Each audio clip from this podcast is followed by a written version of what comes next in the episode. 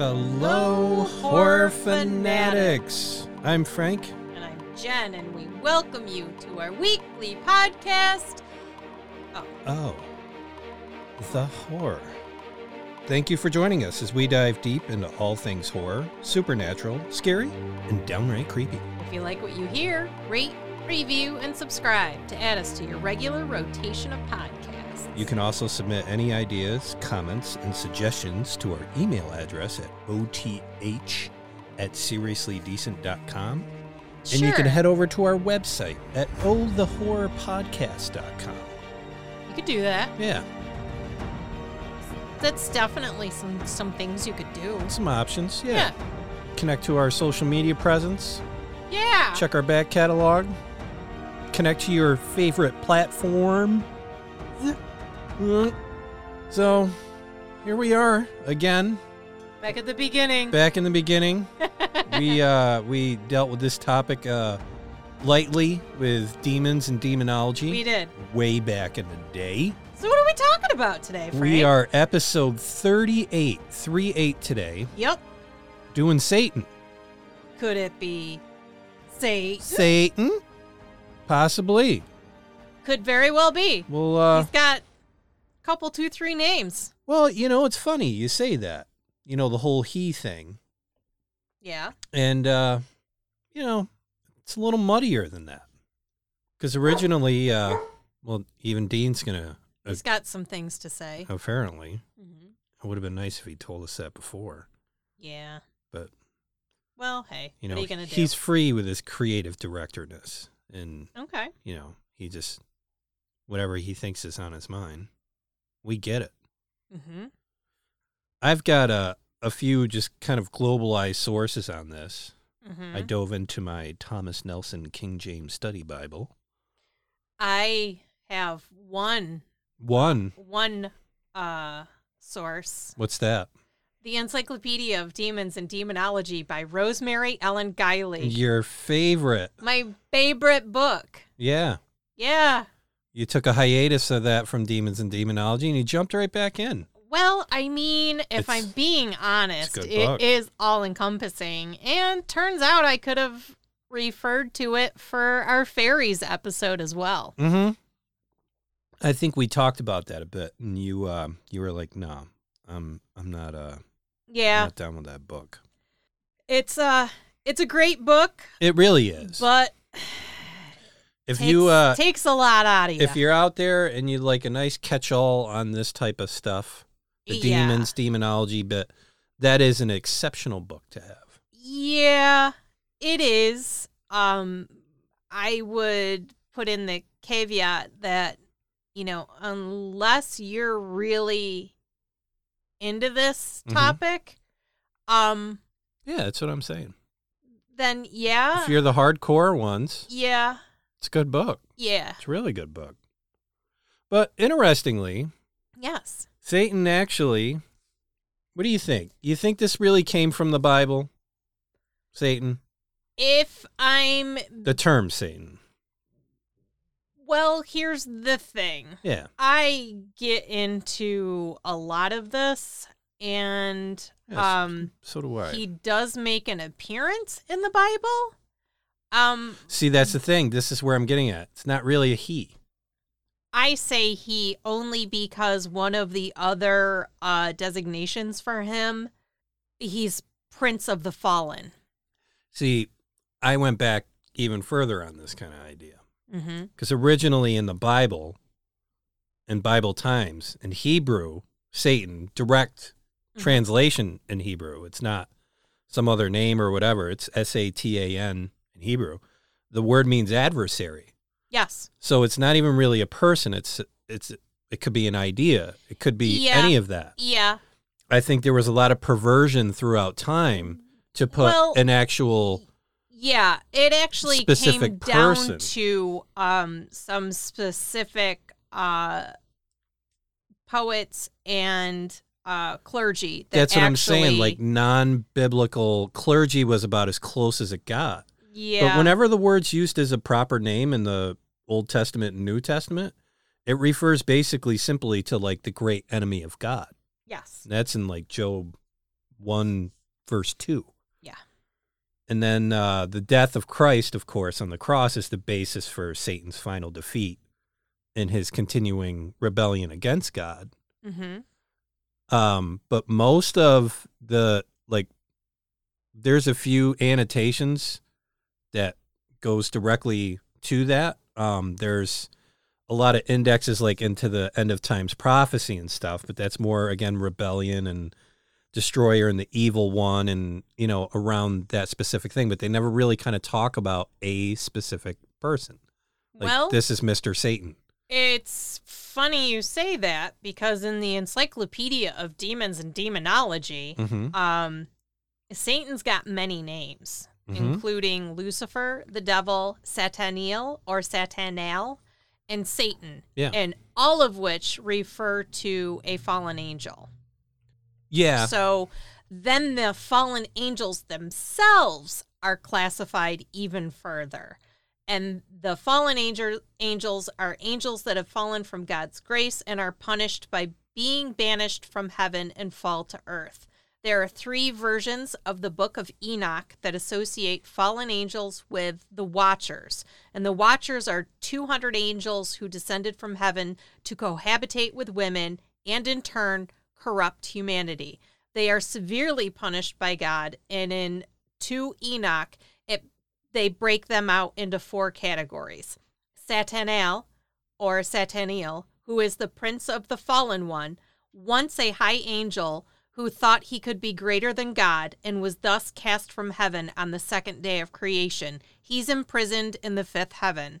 The Watchers, who are also imprisoned in the fifth heaven, they are dejected and silent.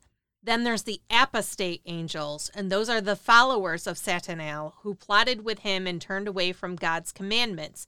They're imprisoned in the second heaven, a place of darkness, greater than earthly darkness. They hang under guard, waiting for the measureless judgment. They are dark in appearance, weep unceas- unceasingly, and ask Enoch to pray for them. And then the fourth are angels, possibly some of the watchers, who are sentenced to be imprisoned under the earth. Mm-hmm. So, according to Christianity, it is the arrogant, prideful Lucifer that is cast out of heaven, along with a third of the heavenly host, which is about 1,333,306,668 angels, according to lore, and they fell for nine days. Theologians posited that a portion of each of the nine orders of angels fell. Some claim the fallen composed a tenth order. The fallen angels would become demons seeking to ruin men's souls, and this was a view reinforced by St. Thomas Aquinas. Lucifer would later um, become identified as Satan. Lucifer in Latin means light bringer Mhm. and was originally associated with Venus, the morning star. Lucifer's identity as the prideful angel cast out of heaven with his followers, who became demons, rests mainly on legend and poetic literature, such as the works of Dante and John Milton.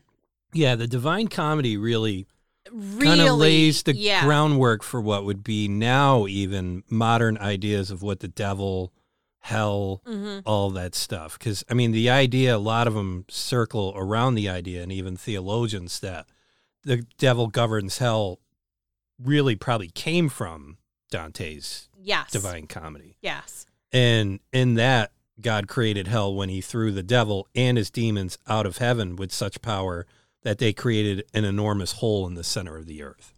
Mhm. Basically, that's Cliff Notes right there, folks. So is that hole in the center? Well, no, because the hole in the center of the earth. I was going to say, is that the fiery crater in Turkmenistan? But no, that was caused by uh, That was some drilling. that was caused by some shoddy workmanship. yeah, That's uh yeah, yeah. But yeah, no, and Dante portrayed the devil as of course this grotesque winged creature with three faces and each Yeah. chewing on a, you know, this devious sinner Yep, and the wings, you know, blown freezing cold winds throughout hell's domain and yep. the Bible doesn't describe the devil in detail. This is where it starts. You got to kind of have like what the Bible story is, and you got to have what all of these writers Are saying. are saying. Yeah. And even uh, early artistic interpretations of the Divine Comedy feature these shocking images of the devil and his Mhm. demons inflicting most unimaginable human suffering Yep. only embolden people's thoughts about hell and the devil. Right. I have kind of a theory Okay. where I think before Dante's Divine Comedy, I think Satan, the devil, was literally, as I was saying earlier, Just an adversary. adversary term. It was either Satan could be an idea, right. it could be a person, it could be a behavior of a Just person. the opposite of God. But like basically every, the there's opposite- an opposite for everything. Exactly. The Mhm. it's basically the void of God. Right. Yes. That's how I interpret it. hmm um, from a biblical standpoint. It's just the void of God. If you take God out, Satan will live there because there's no commandments to Right. rule by. There's no none of the um, you know without getting into incredible hot topics of religion because Right. you know it's such an easy thing to talk about you know Yeah, right. forever.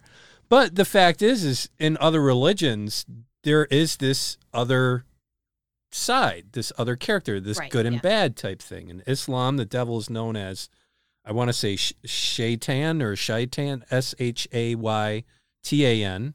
hmm And like the devil in Christianity, is thought to be, you know, this rebellion against God. Well, if we're It's a lot in honest, common there. It is a um. You can in Shaitan, you can almost hear Satan. yeah. Yeah. No, I mean, there's really, you know, for for all the differences that Islam and Christianity will have, this section of the devil hmm and this bad force of Satan, so to speak, they're Mhm. really parallel. Right. I mean, there's not a whole lot in Judaism. Satan is a verb, which gets back to the adversary right. type piece. And I mean, honestly, Old Testament is more of the Judaism Yes. hits, so Yes. to speak. You know, they're not really a, uh, you know, I think a lot of them would say the New Testament's a nice story. you know? Yeah. but but basically, it re- generally refers to a difficulty or temptation to overcome instead of literally being, Right. and that's the struggle of being a follower Mhm. of God and and serving those those practices. Right. Yeah. I think there's a lot of I don't think there's much room for argument or interpretation in that in those sense with Well, it's funny because in the encyclopedia, Mhm. in the early years of Christianity, the name Lucifer was sometimes applied to Christ because Christ was the light bearer. And the early church father Origen, who lived in the second and third centuries, he equated Lucifer and Satan. And then later, Augustine and Jerome would also follow suit. yeah. And it was Jerome's translation of the Bible, the Latin Vulgate, that made Lucifer the chief fallen angel. hmm And in Buddhism, uh, Mara is the demon that tempted Buddha away from his path of enlightenment. Mm-hmm. And this is actually like in Christianity's Jesus resisting the devil. Right. Buddha also resisted temptation and defeated Mara. I mean, Mhm. this is a very common idea across all of the major religions. They have this entity that is a adversary view of the main idea Mm-hmm. Moving forward in their religion, whether it's Buddhism, Judaism, Islam, Christianity. It's pretty interesting that it all has that that bit of a view. And I kind of just look at the way men and women would be back then. I mean, you want to talk, could you imagine how superstitious everybody would be? Well, that's how they came up with the changeling. Yeah. well, yeah, but I'm even going back to like before Christianity got big, you had all of the like Roman gods. Oh, it, it, And- all of the pagan gods. There was a god for everything. Yeah. And everything and that's what I'm saying. Like the superstition then was, I'd have to say that was probably the peak.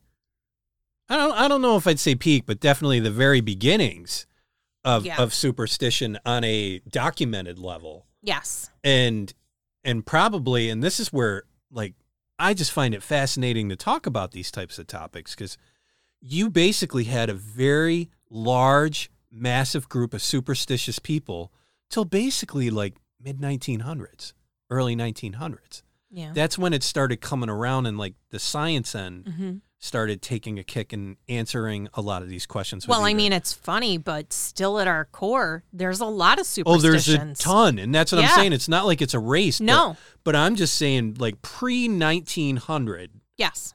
like 1800s, late 1800s, and back all the way to 500 BC. Yeah. You're talking massive superstition, Right. Yeah. just incredible superstition, and it was over anything. Oh yeah. You know, if you went to battle, you had to pray to this god, and if you, uh, if rain was coming, you know, because they didn't understand literally how the weather worked or Yeah, anything like that. yeah. I mean, it was all this crazy stuff, and even like the Mayan civilizations where they would do the sacrifices and all that Yeah. stuff to we didn't sacrifice enough people or, to get a good harvest yeah, for the next yeah. year. I mean, it's Yep. literally just trying anything to make it work and just Yeah. the mind Mhm. going into that. And I find that just in, extremely compelling that Yeah. it went on for that long. I mean, we were just talking about it like a Might be month worth ago. doing a, a its own episode. Oh, definitely. But we were just talking about like a month or two ago where, I mean, good drinking water wasn't really a thing No, until That's why they had like- mead and and Yeah, but that's what I'm came up- getting at. Yeah. Is people have been basically sober since the 1900s. yeah. And and people even look here in the states as that you know that was the uh, prohibition area where everybody was drinking, but it's like yeah, but you had water. Right. Yeah. I mean, like I think back of that of even just with everybody talking about how modern medicine and Mhm. everything is working to get the average life expectancy up. I think water is taking it's. I don't think it gets the credit. I don't think it gets enough credit. It yeah. doesn't get enough credit at all. I think people just drinking water flat out instead of mead or beer Yeah. all the time. And you think about it from basically the beginning of mankind hmm till 1900, people were just shit faced all the fucking time. It's Hey just, man, you gotta do what you gotta do. yeah. And I mean, that's where I see people living to like 35, Yeah. 40, because you're just getting plastered Yeah. all the time. Oh, A lot of cirrhosis. yeah. But all- Undiagnosed cirrhosis. Yeah, but it's amazing that to me, just civilizations kept on some sort of a growth path hmm with that in their diet. Right. But this is where I definitely think, you know, you get a lot of people around, they're inebriated. There's not a lot of answers for things. So you've got to come up with resolutions for things. Right. And I think that's where a lot of this stuff takes fruit. And that's where I think the spinoff, where you have like this kind of, I hate to say innocent idea because it doesn't give it enough credit, No. but saying that Satan's an adversary hmm wasn't good enough. I could see that. I could well, see where that wasn't good too, enough for people. The the pagans they had uh they didn't have a devil, but they did have like the fairies and Mhm. they had the evil fairies it and links they to the whole adversary Yep. idea. You know, it Yep. really meshes well with all of these, for lack of a better term, or what I'm going to say, organized groups. Mhm.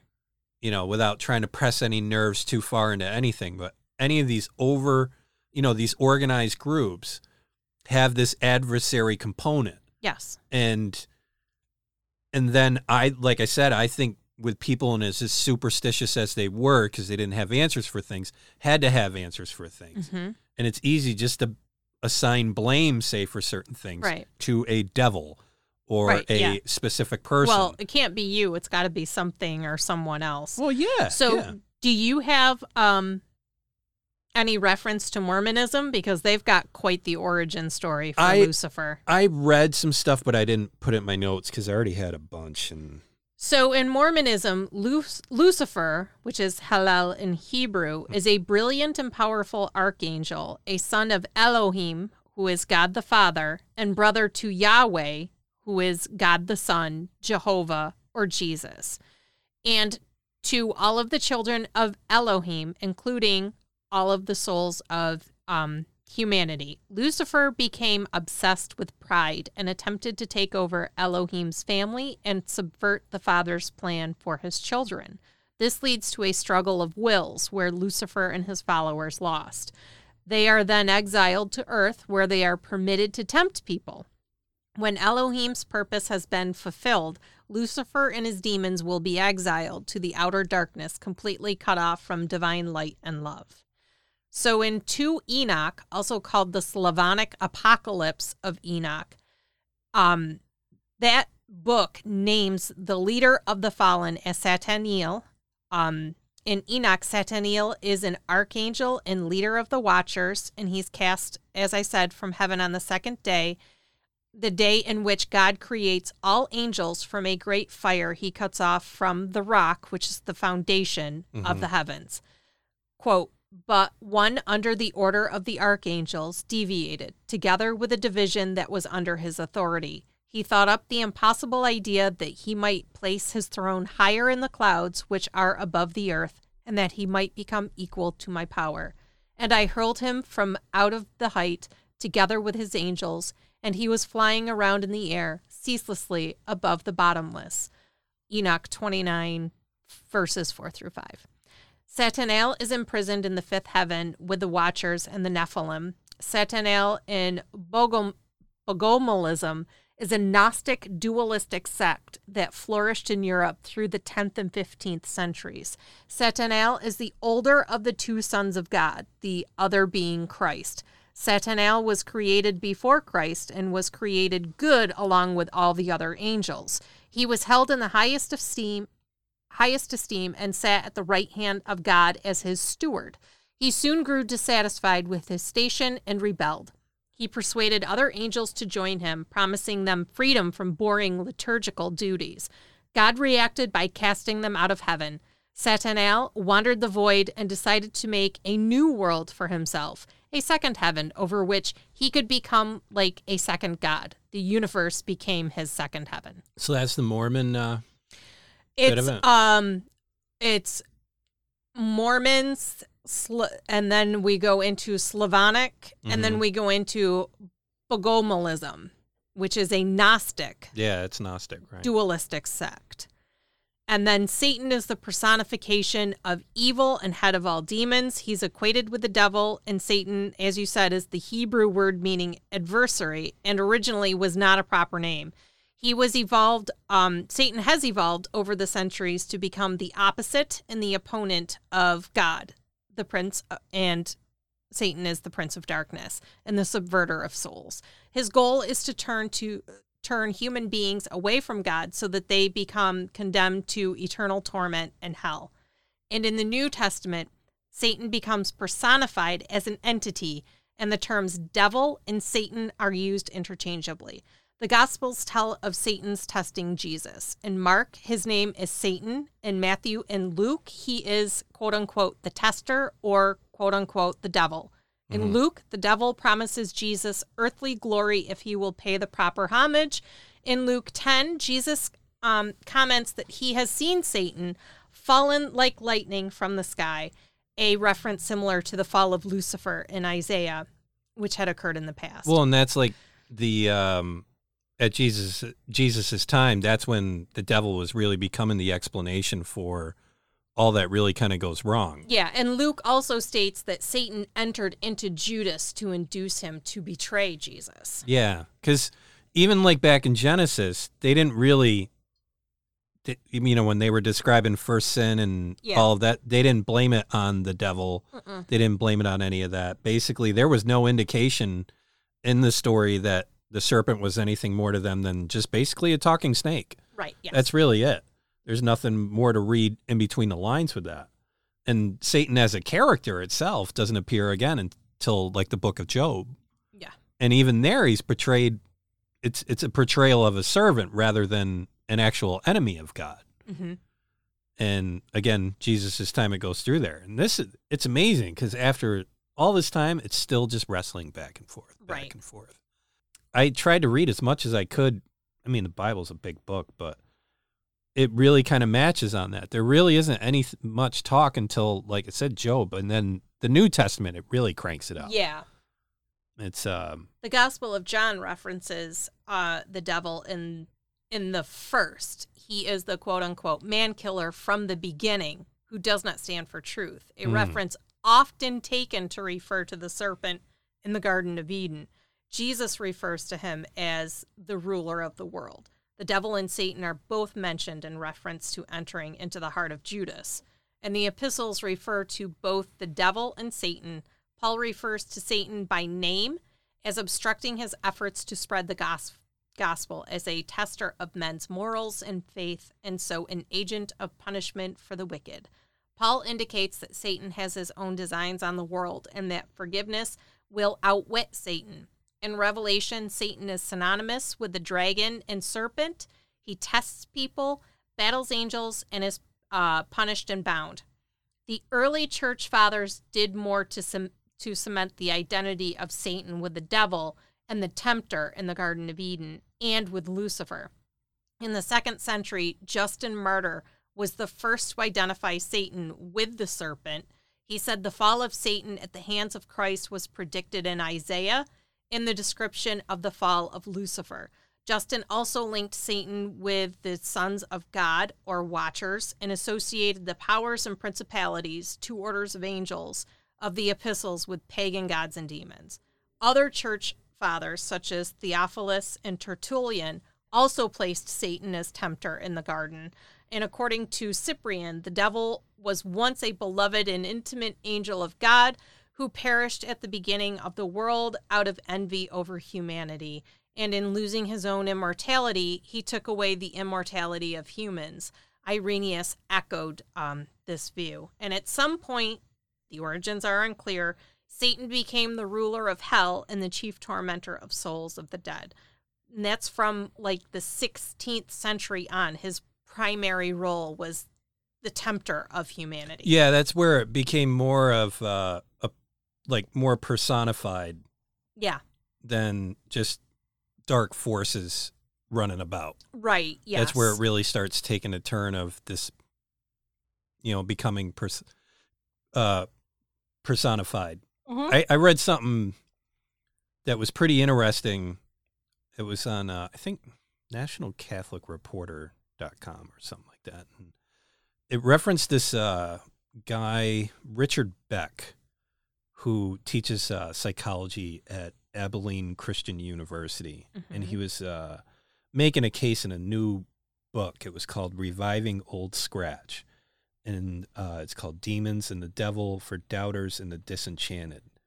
And what he was talking about in the book is basically that, like crossroads mm-hmm. of is this a personified being or like dark forces? Mm-hmm. And I didn't read the book, unfortunately, but there was this slacker. Yeah, I know, right? I don't read enough.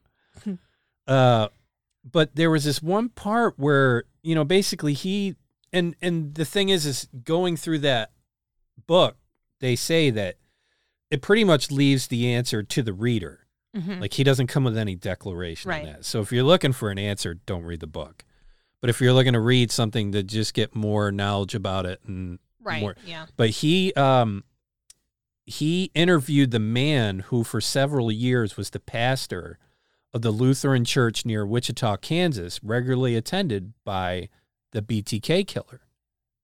Wow. Yeah. And between 1974 and 1991, BTK murdered 10 people. Yep, he did.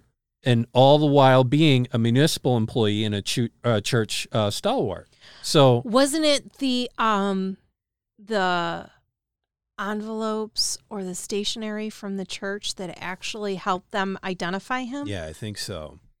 And he asked the pastor, uh, his name's Mike Clark, whether his experience had changed his views about evil. Mm-hmm. And he said yes. He used to avoid those sections of the Bible that talked about the devil. Right. So when he would do a whole service, he would just avoid all that stuff. Right. Yep.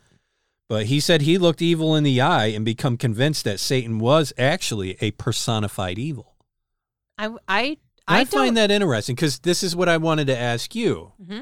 And trust me, it was hard to go this long without asking me. Yeah, people listening, like this is what we talk about. It's like we yeah, talk about this do. stuff a lot. So it was hard for me to resist this because I really just wanted to talk about it, but mm-hmm. I thought it would be great to talk about it on here. Do you think that it's a personified evil or just the dark forces. So, for example, let's just say Can I say it's a combination of both? I don't. no, you can I say whatever you want because there's not the like other. a real answer to it. I you think know? it's. I think when the forces of evil can actually personify in a person, Mhm. they do that. Because if you've opened the door and you've let them in, Yeah. there you go. But I think there's constant, we are constantly at battle with the forces of e- evil. Oh, the forces of evil are constantly trying to win, Certainly. to take over. And there are times where they do make great headway. So, do you think?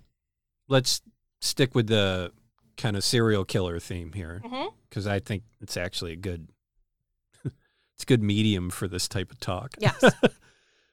Richard Ramirez. yes. Do you think that Evil personified. Correct. evil personified? Yes. So, would it be safe to say maybe that it's a f- evil force like adversarial forces that creates a personification? Would you buy into that?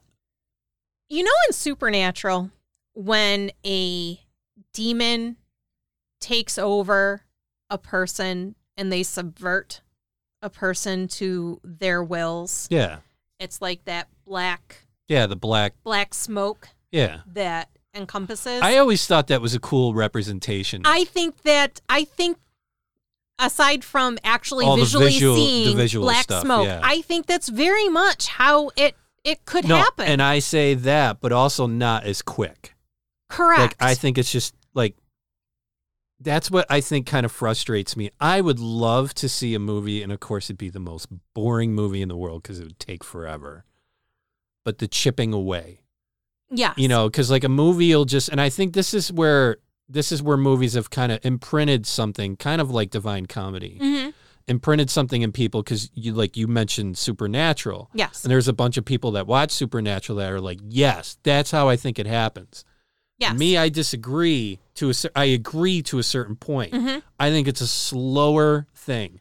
I don't think it's the I- snap of a finger. No, and of course, I think we Supernatural has 40 minutes exactly. to tell a story. I think we breathe it in, and I think we can breathe it in, and the more we we breathe it in, the more Yeah. it grows, and the more you just because we do have free will, and the more we subvert that free will Mhm. to poor choices, Yeah. the more that evil grows and festers and I within take that, a person. I take that with a kid that lives like in a bad neighborhood.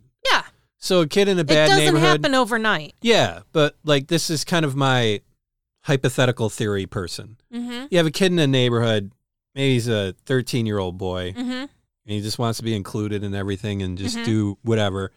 But he lives in a shitty place. He can't travel and go anywhere. Right. Doesn't have any money. Mhm. Doesn't eat well. Probably has two parents that just suck.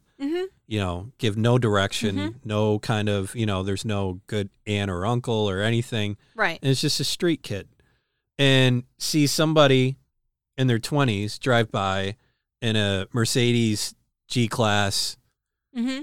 sweet looking ride, comes out wearing awesome clothes, you know, just Yeah. awesome clothes every single day, pulls into his pocket, pulls out a wad of cash, Right. you know, and that's to me like that's the start.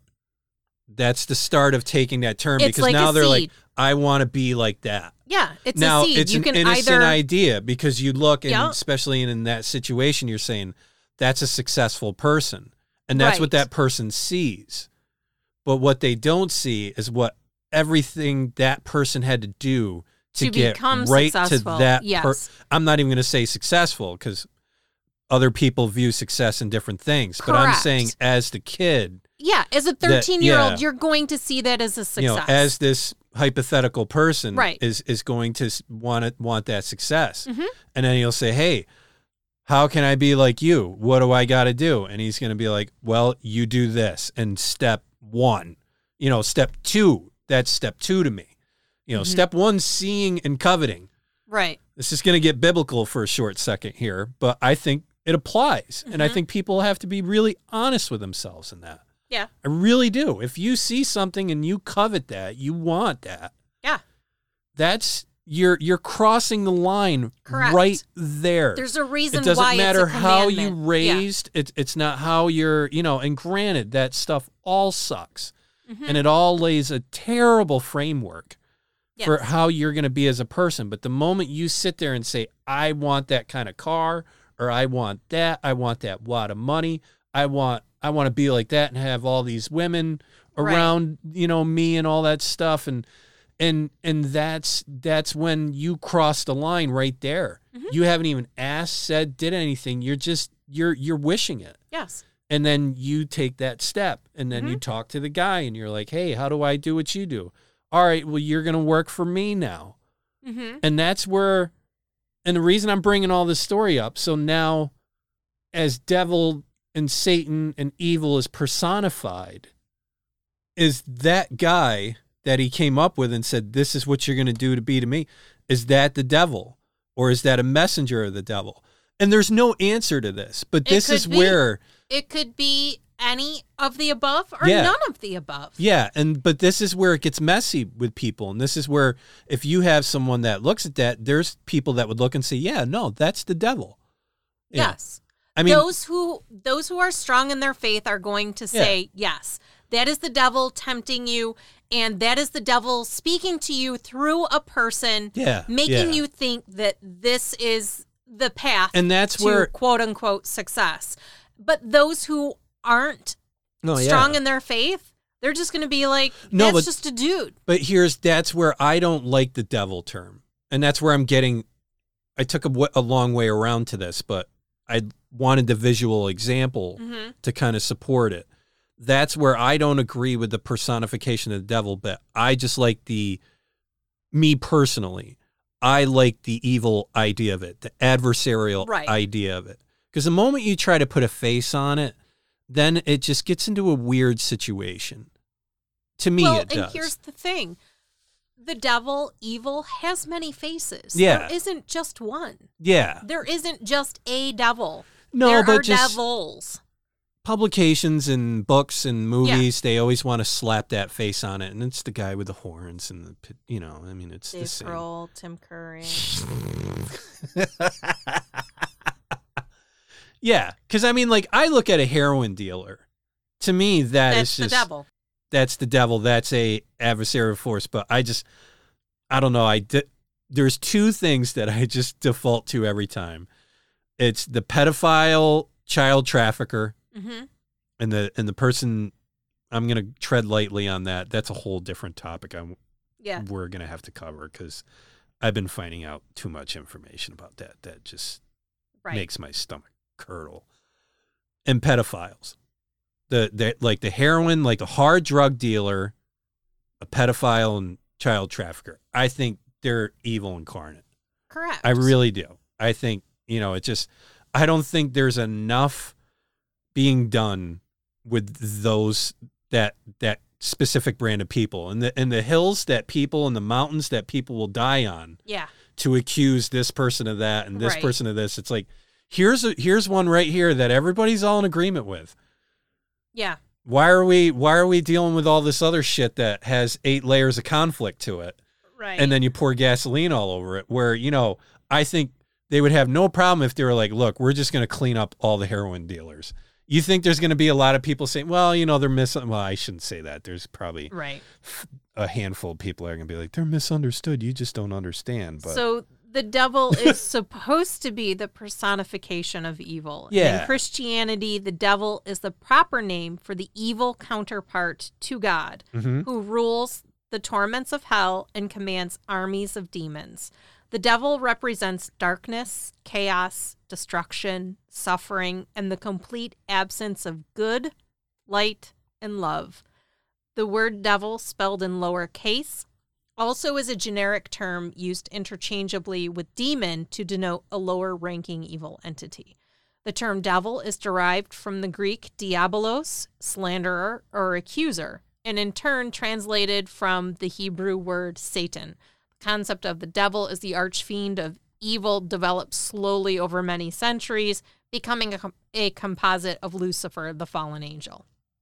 So, in non Western traditions, evil is expressed through deities who are seldom completely evil. The gods of a conquered people become devils or evil. And I don't think we can talk about Lucifer, Satan, or the devil without discussing Satanism, which is the devotion to Satan or the devil or the forces of darkness.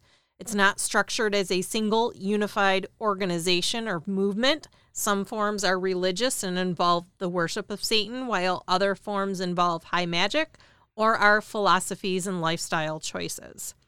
Satanism and devil worship solidified during the Inquisition when witch hunters and demonologists promoted ideas that witches worshiped the devil and were in pacts with him to wreak havoc in the world. Enemies of the Christian church, such as the Order of the Knights Templar and rival religious sects, were accused of devil worship and witchcraft, which were crimes of heresy. Many mm-hmm. of the accused confessed under the duress of severe torture. There is little evidence of Satanism prior to the 17th century when it became fashionable to participate in black masses. The most notorious took place during the reign of Louis XIV under the direction of the king's mistress, Madame de Montespan, and the rituals were led by an occultist named La Voisin and a 67 year old libertine priest, the Abbe Guibourg.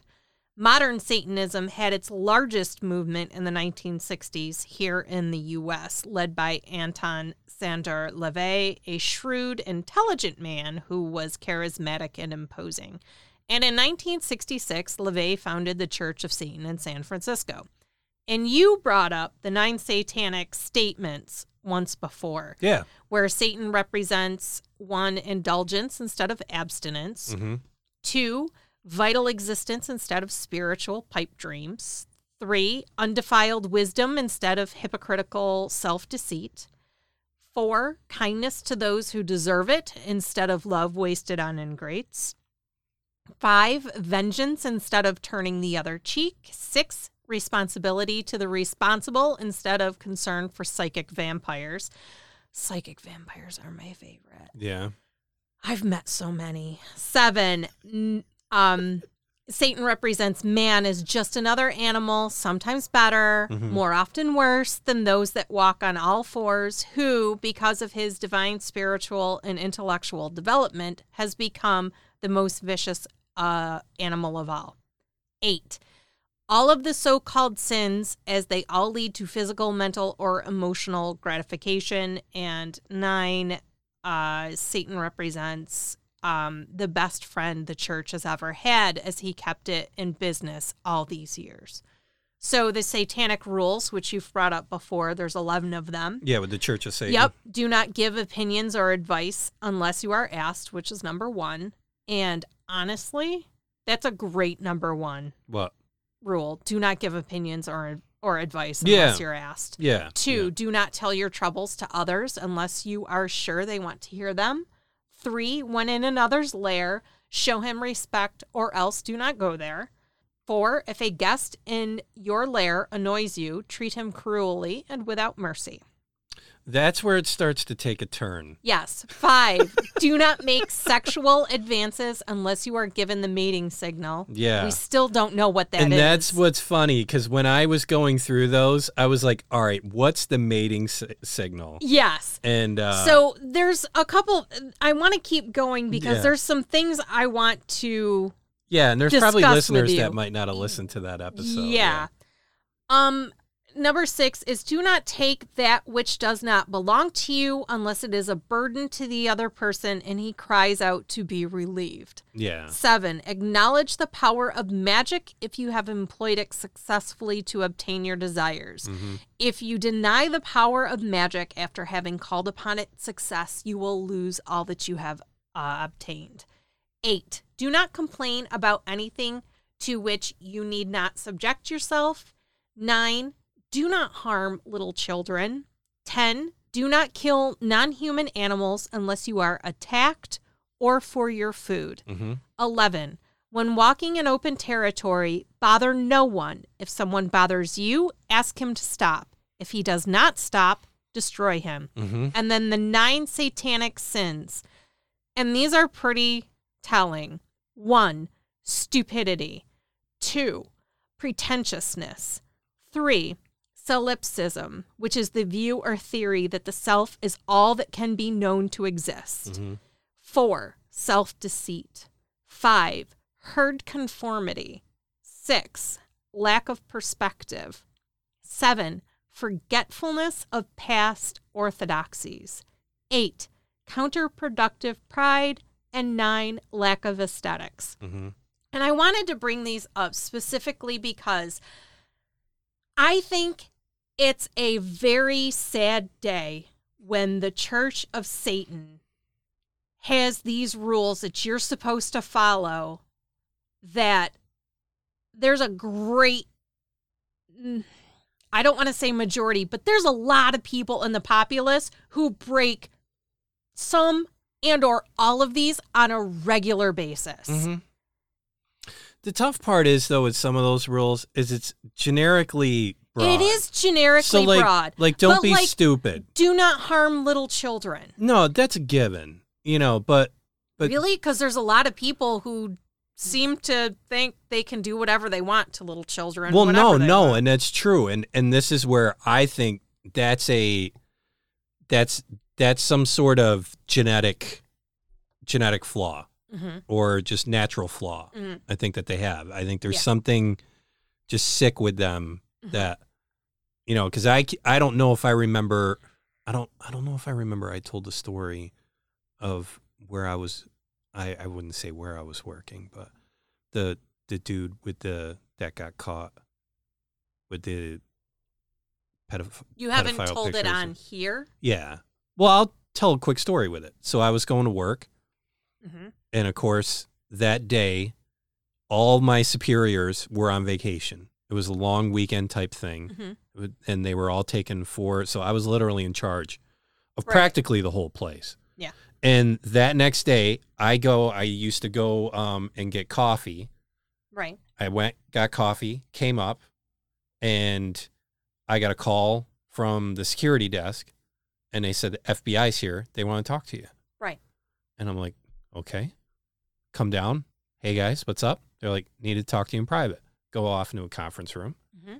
and they said um, basically there's an employee here that we have in custody that got caught trading child pornography Right.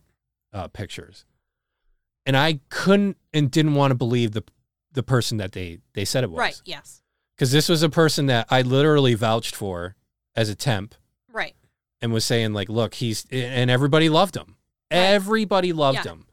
And and here's all of a sudden I'm having this giant deep dark secret revealed to me. Right. And I and I even just like as natural as anybody would with just that strong kind of belief in something, I just I was like, Are you sure you got the right guy? Mm-hmm. I said, I'm not trying to tell you how to do your job or anything. He's Right. like, No, no, no, we're hundred percent. I was like, Well, I'm like, I know you can't probably talk to the case a lot. I'm like, but we're both, you know, I was cybersecurity. I was like, we're Yeah. kind of professionals in this kind of realm to a certain degree. I was like, you have evidence, I'm imagining. They're like, oh, yeah, no. And they actually had a guy online communicate with him, Right. yeah. arranged this date, and they traded photos and all that stuff. And then they got his computer from Right, home, yep. which had even more of it. Right. And they wanted to get, that was the problem there, is they wanted to get every computer he touched. Yeah. And I was like, he's a desktop support tech here. yeah. You're gonna have to take every computer in the damn building. You're gonna have to take the CEO's Yeah. computer, you know. And he was like, "All right, let's just take what's around his desk and what he worked Yes. on, quote unquote." Yeah. And I, that day changed me. There was a number of days that changed me along that kind of stuff, but that one changed me a lot because it really you just never know. no. And it's like someone committing suicide. I always used to say this with people. It's like when someone wants to commit suicide, they're committing suicide Yes. You're not going to see it coming. It's just going to be a snap of a finger. And it's just you know, and everybody talks about those, you know, oh, well, you know, if they start doing nice things for people, yeah, that's a cry for help. right. You know, yes. or if they start doing this, that's a cry for help. But the ones that really want to do it, look, they have the plan. Yep. They had the plan. Yes. The plan's been in their head for at least a year. Mm-hmm. They they've got it all figured out. It's Mhm. just flip the glass top, hit the button, And done yeah. and you ain't to know about it until the next day.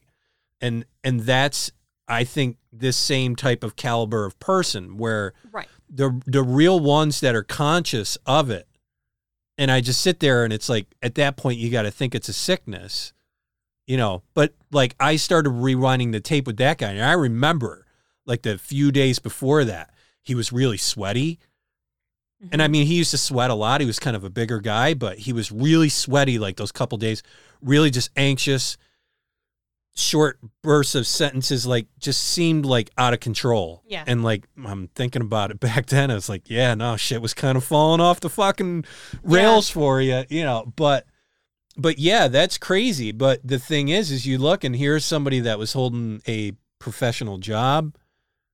They had a family you know i don't know if he had kids but i'm pretty sure he had a, a, a girl he was dating or something like that Gacy had a family. yeah, and that's what I'm saying. All these people, they had this perfect co- cover.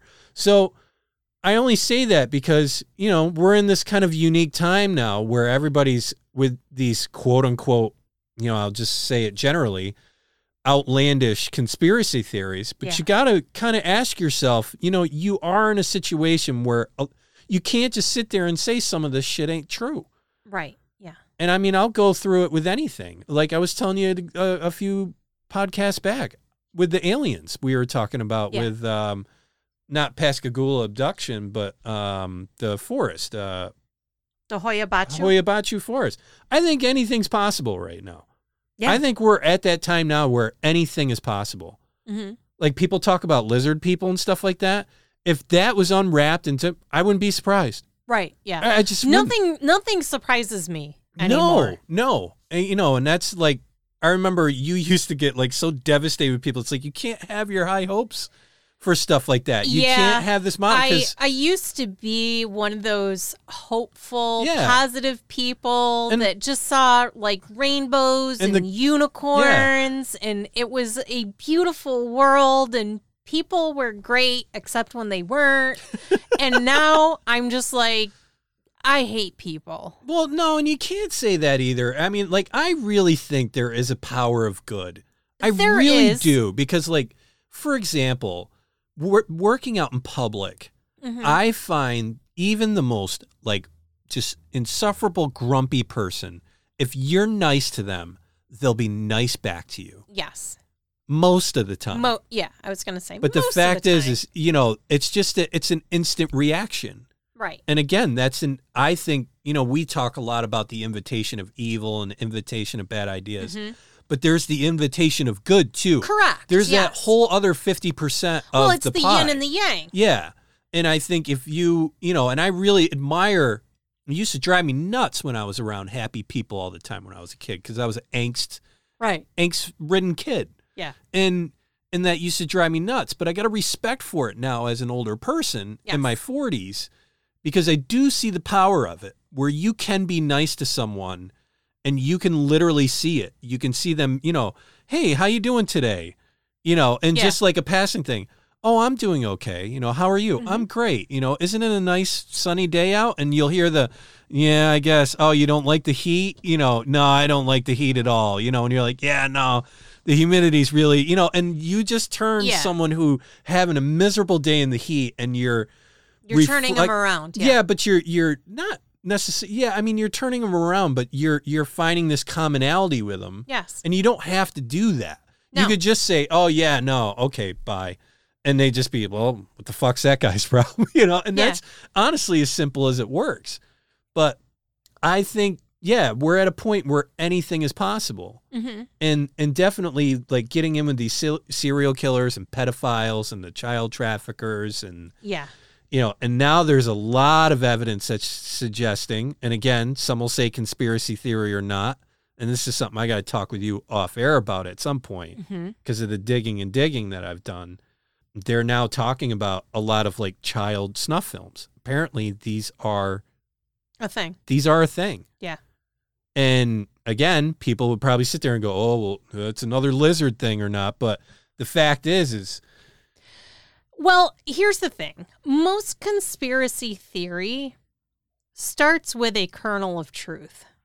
So Yeah. even if it goes wide and way off rails, at its core, and its Mhm. essence, it started with either a truth or a fact, something. Yeah, yeah. And then they No, they I'll- I'll just build that. their narrative around Mhm. Yeah, that I'll- kernel. I'll, I'll I'll I'll walk with you on that. Definitely. Yeah. So I mean, that's why I say nothing surprises me anymore. No, no, and like my background on things that I've been, I you know, I haven't done the nicest stuff, and and No. and I'll never talk about it on here. But, But the fact is, is like, but what it does is, I remember I used to work with this guy, and he was a desk over. I used to talk to you about him all the time, Yeah. and and he just always would try to look for the good in people. And I remember he just, I would talk about something and as I, an attorney, that- that, was surprising. yeah, yeah, yeah. He's a defense. That- no, he was a defense attorney though. Yeah, so. but still, eh, it- as it a defense attorney Yeah. of all people, he should be the one. But we would talk about- 100% jaded. we would talk about certain things and and I would just sit there and I know that that was frustrating for me because there was things I knew that were truths that I saw with my own two eyes, but I couldn't talk about it there because I'd reveal a lot more about Right, yeah. myself then you are comfortable on a life with. that yeah. I passed and I'm reconciling with every day. right. But but the fact is is you know and he'd just sit there and he'd just you know and it wouldn't just be him it'd be a variety of people everybody knows these types of people Yeah. You know, and they just sit there and say, "No, you know, I'd like to think people have the the, the good." You know, Yeah. yeah, I I think No. people have the good in it. And I'm just like, nah, No. no, I don't. You know, and you hear, well, you know, why have you seen this? And it's like, well, you know, now I'm in a predicament where I can't. Like now, if you were to talk to me off on the street, I'm in a different point in my life now Right, where yeah. I don't have that whole professional corporate bullshit around me. You know, I got my, I got my nice little life. You know, Right. but and and I'd have a different conversation about it, and and maybe later on I I might dive into something like that. I wouldn't. no, no, I you know, but but it just yeah, the ones that think this is where like the topic of Satan and the devil again, the adversary idea Yes. is uh I think that needs to be sold more, you know, f than the actual personification of it. Then the Dave Grohl, Tim You know. Curry. Yeah. Well, Red and guy, like you were saying, like I wish a movie, like getting back to the supernatural thing you were talking about. I would love if they had a movie where somebody just had that slow ride into it Yeah. and ended up being the the personification end. You know, like the end personified bit well, and the slow drip that goes there. The, Right. the, The- this the decision, that Yep. decision, this decision, and right. and that and and and building it all because like take tarot cards for example Yes. there's a whole group of people that think that tarot cards are evil Yes. and that they're uh you know a, a, a smack against god Yes. and all of that Yes. and then you have a whole nother group of people that would look at tarot cards as And they swear by them. Like they will make oh they will make every single based on decision cards based on tell those them. yeah however where where i'm getting at with this is not the actual recipient of the reading but the actual person looking at the cards Right. they have this unique position hmm where they can deeply influence someone and i'm not saying the casual tarot card reader Right. that's at a fair or something Yeah. like that. This is the one that you're talking This about is- that has a is their- specific clientele, yes. and that clientele won't make a decision on until they get a reading. I you know- call those the grifters because essentially that's what they're doing. Yeah. They are grifting on the either hopes, the fears, Mm-hmm. the ambitions, the devastations. Like they are playing off of and onto all of that. When I was getting into, because I think you should, as someone who was Catholic, born and raised, Mm-hmm. the church says an awful lot about witches, says an awful lot about the devil, says an awful lot about a lot of things. Yeah. And I've always approached things as you should know you should know your opponent. You should know who you're who you're fighting. So I started doing some research. And the more I started to do research into um Wicca, witchcraft, tarot, hmm palmistry.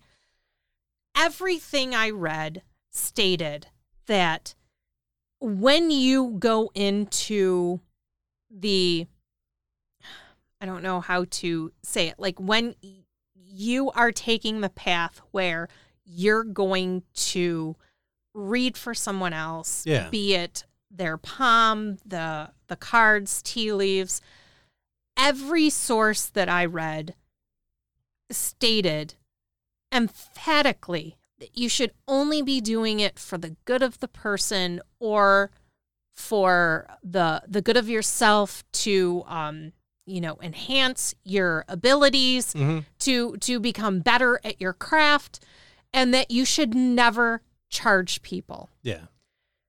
and you know we go to Salem every year Oh, and yeah, but- they are charging hundreds of dollars. And again you know I get it But that's a theme Whatever. park, basically. is. It really It is. is. Like Omen over there at Salem, that's a theme park. it is you know, someone's going there and they're just like, hey, why don't we just go and get our, right and you know, our reading, you know, and it's a cute thing. I and- get it on I'm- that level I'm not talking about that level at all. yeah I'm talking about, like I said, the one that has a clientele, a set right clientele. yeah Say the they have say they have 20 people, 10 people, Yes. dedicated clients, quote unquote, yes that won't make a decision or do anything, won't get closer in a relationship Right. with someone until they have a card reading. right Won't try a new job until they get a card reading. right All that stuff. Now, that reader has a unique position where they could either do it in a very positive way positive or a way or a negative way. Yeah. And we talked about this on witches Mhm. way back. What was that? Number two?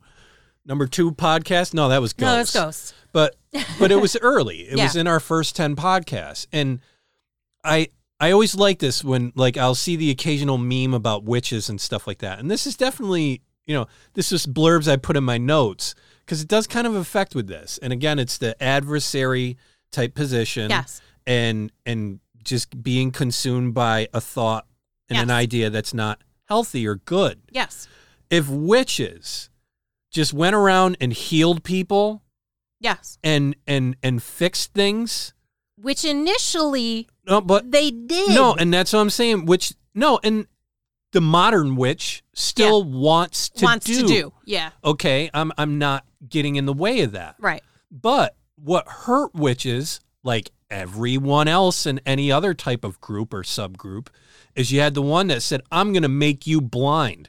Or my aunt's a witch. I'm going to make sure that, you know, you, Yeah. you know, look at Stephen King and Thinner. mm-hmm. That curse. The, the curse, you know, that whole curse related bit. Mhm. That's what gave the witch a bad name. yeah It had nothing to do that witches were women. It had nothing to do No. with any of that. You had somebody that was going through that was drunk because that's all they did was drink mead and beer. right yeah And, you know, a, a witch who actually did a lot of good things for people, Mhm. you know, probably helped somebody with stomach problems or just, Yeah. you know, anything. And then all of a sudden, there's an argument, there's something going on, or there's, you know, well again you get back to the superstitions yeah, because but there's somebody. initially the the people who were accused and tried as witches were the midwives and the healers yeah. and all it took was a midwife or a healer to have a bad day you know the No, the but it's not didn't even a help bad and day. the person died all of a sudden you're no longer a healer or you're no longer a no, midwife but I'm, I'm not even you're talking about that person because, like, I even see it today on like Facebook with the Facebook witches, which I want to just slam my Yeah. phone across the room when I see that stuff. But it's you know, oh, if you mess with me, I'll do this, and it's like if you're saying that now, yeah you were saying it then. yes That's what I'm getting at. Yes. That's where like human beings don't change. no They've They been the don't. same Yes. decrepit person they've always been. hmm And I, I say this every day. You can wake up in the morning and you can try to have the best day of your life and have very positive encounters. You can make good choices. yeah. Or you can make bad choices. no, but it's just you can you can either do a good thing. Mhm. That's what got me into quitting drinking, right. stopping drugs, Mhm. stopping booze. Mhm. all that stuff. I looked at those were things that I was turning to to handle Right. things in my life. At the end of the day, that's what it was. I just had this conversation with a coworker hmm about, you know, quitting smoking. And, you know, I was telling him, I was like, yeah, I started on the vape without the nicotine. And I smoked for 20 years, pack and a half, two packs a day. Yeah. And the nicotine addiction was gone after 30 days, Mhm. which was tough, and then became the hardest fight I'll probably have in a long time with things was the quitting of the habit. habit. Yeah. And the thing is, is that habit is there for a reason. It's Yeah. because of all these other forces in my life that I didn't A, want to deal with, Right. B, were scared to deal with, hmm which was a hard thing as a guy to sit there and be like, God, I really, I am afraid to handle this idea or this This thing, situation yeah. or this thing. And you've got to conquer those things to get through it to say, yeah, you know, I don't need these things in my life Yeah. and and once I got all that on there out of there, I really did see it as it's that simple. You can either try to be a positive person and and have a positive outlook and Yeah. and have each engagement with a person to be positive, learn something about them. Mm-hmm. If they're having something wrong with their life, can you help them? Right. You know, those types of things and and not try to s- just be in that that tale that everyone can get into that's victimizing.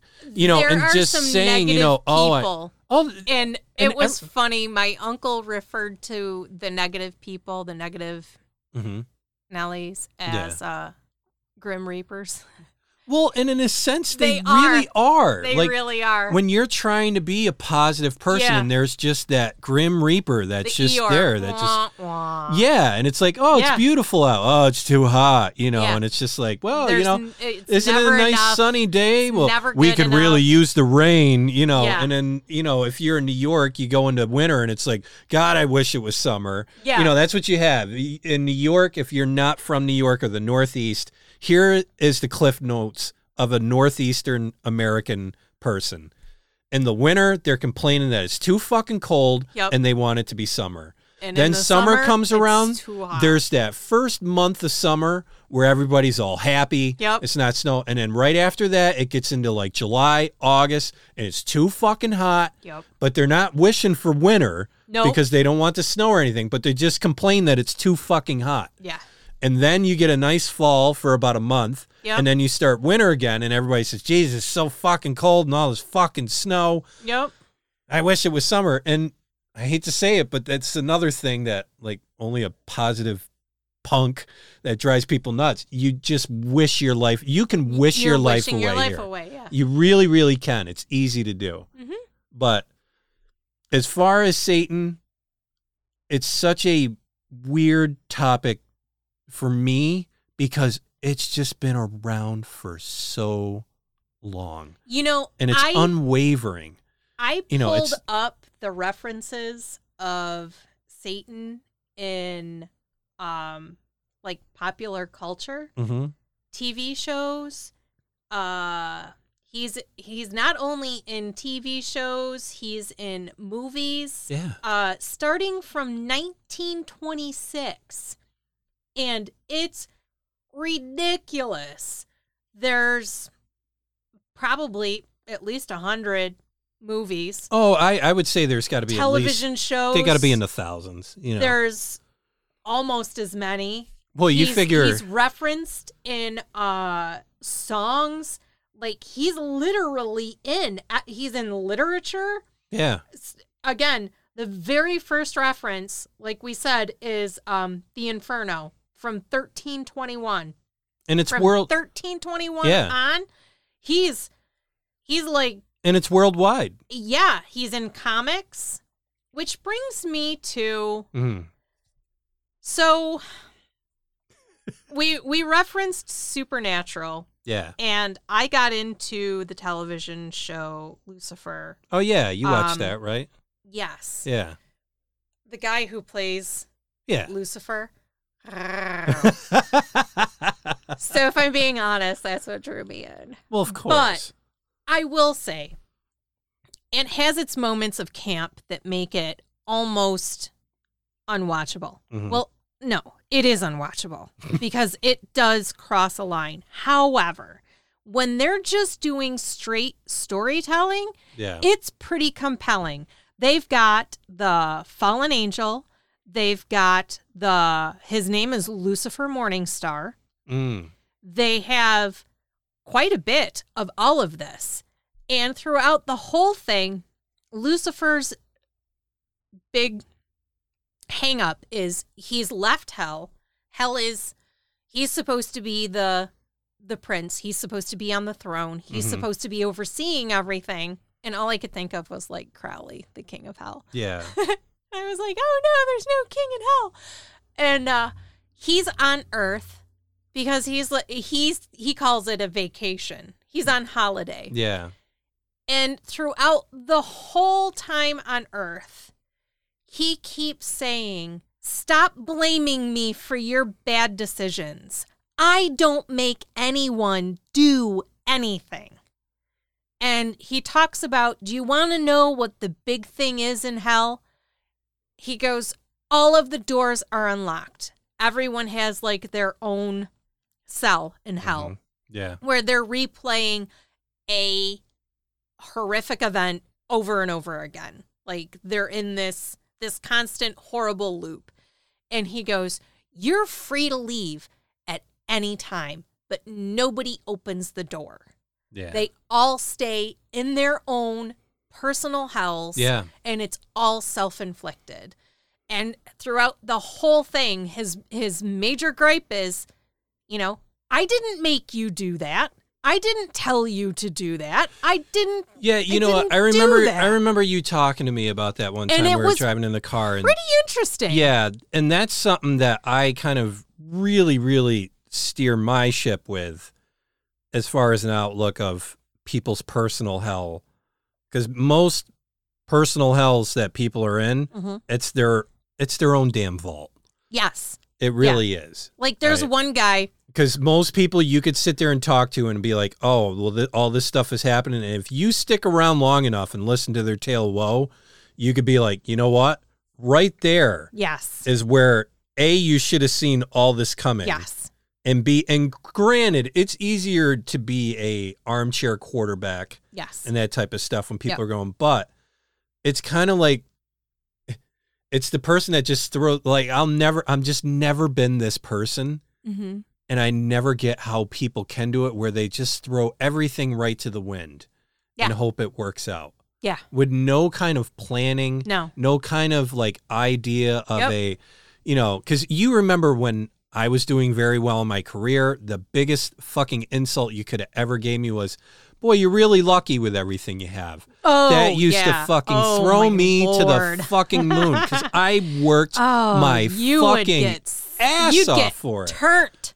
Well, yeah, no, and and Yeah. people that are like that. I mean, I would go golfing with people that are in that type of situation that Yeah. Mm-hmm. are doing really, really well in their life, and we would sit there and talk about it. It's just like, yeah, that's the number one offense right there. Yeah. Luck has nothing to do with well, it. Well, no, it does. There's a little There's bit of some luck, some but lucky it's intervention hard and freaking stuff. work. But there was hard. I've I heard this sentence or this statement from a lot of people. It's kind of a meme type statement, but it's really true. The harder you work, the more lucky opportunities come towards you. hmm And it really is. The harder you work towards something, Mhm. the harder you work. Uh, you know, you can't just work hard. You got to have an idea. You know, because like I'll sit. It amazes me. I'll talk to somebody and be like, "So, you know, do you have a, a kind of plan for the year for yourself?" And and I hear people like, "No." hmm And you know me. That's like, I I can't even exist for thirty seconds without having a plan. and I granted, It's funny. You have a plan. You have like a general. I have a general. Well, yeah, because And then you have your your plan for your your professional life. Yeah. But when you get down to your personal, oh, my like, personal the day. day to day. Oh, I'll fuck that off like nothing. exactly. You know, yeah. yeah. yeah. But you're but like I'll but I'll fuck plan what? Yeah, but I'll fuck that off after I've done whatever it takes for the day Yes. to get me to that mountain I'm trying to climb or that Yeah. valley I'm trying to go through. Yes. And that's where like I look at people and they're just like, yeah, no, I, I don't just like nothing across the board. Mhm. And it's just like, wow. It's like, yeah, no, for the first, you know, I've got the year developed into quarters. Mhm. And like first quarter, I want to have this done. You know, this quarter, I want. I told you two years ago that I wanted to buy a vehicle on Labor Day after I turned the lease in in July, Yeah. and we're getting a vehicle Tuesday, the day after Labor Day. I missed it by a day, and honestly, I wouldn't have missed it by the day if it was a holiday. Well, here's the Yeah. thing: we were initially Yeah. supposed to go on Labor Day, But it just, like- they ran into issues. Yeah, and that's what you know. I'll kind of put this as a personal statement out to people that think that it's just luck. It's not luck. I'm going to tell you that right now. There's a lot of lucky people. Like I'll go golfing with my dad. It drives me absolutely nuts. He'll bury a ball into the woods, and you hear, and it'll pop right out and land in the fairway. Hmm And he's the only son of a bitch I know that fucking does that. Yeah. And after I'm immune to it at this point, but we did the um uh The tournament. yeah, we did the tur- tournament for the um, American Legion, and uh, yeah, the guys we were golfing with, they're like, "Oh, that's deep." I'm like, "No, it's not." And you, you know, boom, it pop out. They're like, "How the hell did you know that?" I'm like, "Because it just happens all the time." Yeah. You know, now every ball I hit in the woods, oh, that shit's murdered. It's in there. gone. Yeah, you'd need Frodo and Sam to get the ball because Yeah. it's going to be a while. But I just I I am a firm believer and I think a lot of people need to understand this is that even people that appear to be lucky, they are working towards that type of thing. Yeah. And yeah, when I was working and doing really well in my career, Mhm. and even now where I'm at, and people just, you know, I like to say I'm blessed. I like to say I'm fortunate. Mhm. I really like to say I'm fortunate. Fortunate just feels right. Yeah. I think luck's cheap. Mhm. It really is. It's a, you know, it's a statement to say, "Hey, you had nothing to do with this and it just fell into your lap." Yeah. No fucking way. Yeah. I got a buddy of mine out in Albany area out through there and he's a real estate uh, guy, very successful, and I'm so happy cuz it couldn't happen to a better guy. I met him a long time ago Mhm. when we were working in GE together and that dude is a hustler. Right. I guarantee anybody that would sit there and say, "Oh, I want to be like that," you wouldn't be able to hang out with this guy for half a day No. because he wakes up early and he's just motoring, and You have to be a hustler. yeah, and it's not just real estate for him. He's Yeah. he does car, he's into Yeah. cars. He'll tell you flat out if it's not bolted to the floor, I'll sell it. Yeah. You know, Yep. he he sold watches for a stint, Mhm. and and and did that. I mean, he's just a natural, true born hustler, and that's not luck. No. It has nothing. It has nothing to do with it. All the nice things he has is because he worked his ass off for it. Right. But he also had a plan. Yeah. He had a spot where he thought he could see himself, Mhm. And I think that type of guidance, again, to tie it all with the Satan thing, hmm that type of guidance steers you away from the the temptation of doing something else just because you're straight up lusting for it. Right. and and that'll get you into trouble. So to follow this up i just thought it would be nice to do a uh, a joke a devil joke. Okay. yeah. Have you ever heard about the dyslexic uh, devil worshiper No. he sold his soul to santa Oh, so close. yeah yeah Same letters, just in the wrong. They put the wrong emphasis on the wrong syllable. syllable yeah Yeah. Well, I think uh I think this is it for Satan. Could it be Satan? What do we got next week? We've got the Bell Witch. I know. I was gonna joke and go, "We got the Blair Witch." No, No. just kidding. Yeah, yeah. Blair Witch. yeah, right. We'll talk about that next one. No, no, Eh, just won't. lightly, you know. Yeah. Yeah, the Bell Witch. Yep. We are let's see. Do I have anything uh I don't think so. do I have anything to announce or anything like that? No. No, I don't. Nope. So we wish uh, everyone here at the States uh, a happy Labor Day weekend. Yep. Well, actually, when this airs, we hope you had a happy Labor Day weekend Well, because it'll, be, on Labor Day. Yeah. So So if you're have still a good Labor if you're Day. still boozing, don't stop. You got time. Keep going. no, no. Um, you got work on Tuesday unless you took some extra time off. Yeah, so it'd know. probably be a good idea to start getting some electrolytes into your system. I would say Maybe that some Gatorade. I would say or that to people- Water. I would say that to people in like the 30 to mid 30s and up. That I Mid would say. 30s. 20s, Stop drinking on Sunday night and start doing the no, Gatorade. it's Monday. It's Monday. They're already past that. That oh, yeah, oh, that's right. yeah, No booze on Monday. yeah. No. So if you're in your 20s, get clobbered. yeah, you know, get clobbered. enjoy it while you can, yeah, youngin. yeah, yeah. Because Because you're only gonna get styrofoam head for the rest of your life. That's uh, someday yeah. No, the hangovers just get longer. it's gonna be pert near impossible. There was a kid telling me that, you know, because I was telling him the old drinking stories, like in Yeah. my twenties, where I just drank constantly, Mhm. and uh, and he's just like, "Yeah, you don't do that anymore." I'm like, "Dude, the hangovers just get longer." yeah, I'm like, I didn't get hangovers at all then. I would just wake Right, up yeah. and be like, "Oh yeah, brand new day." let's go. yeah. Then 30s came around. It's like I'm not feeling so well in the morning. Yeah, Then like mid 30s, it's like I feel like shit. yeah, And then, but it would only be the morning or the day. yeah. you know, and then late 30s and definitely early 40s for me. Yeah. It was- forty is the turning I point. felt like shit not only the whole day after, It was days. but even the next day. yeah. And that's uh yeah, that's enough of that. It's not cool, man. Yeah. It's not cool. So rule number 1, no Ouija boards. rule number 2, No dolls. 3, No capes. none. None. Not a single one. How about 4? No blood rituals. Yeah. 5? No cults. Satanic or otherwise. About 6? No apathy. Yeah. Yep. And we You've don't have a number 7 yet. We don't. So I think uh, I think we're due for a rule in the next couple episodes. Probably. I, I, I never like to force the rules. I like them coming out organic.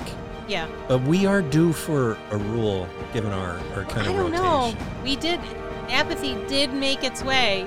Blood rituals and cults happened back to back seas. Well, yeah, rightfully so. yeah. You know, but uh, yeah, folks, have a great uh, great week, a great day, a great week. And make good choices. Take care.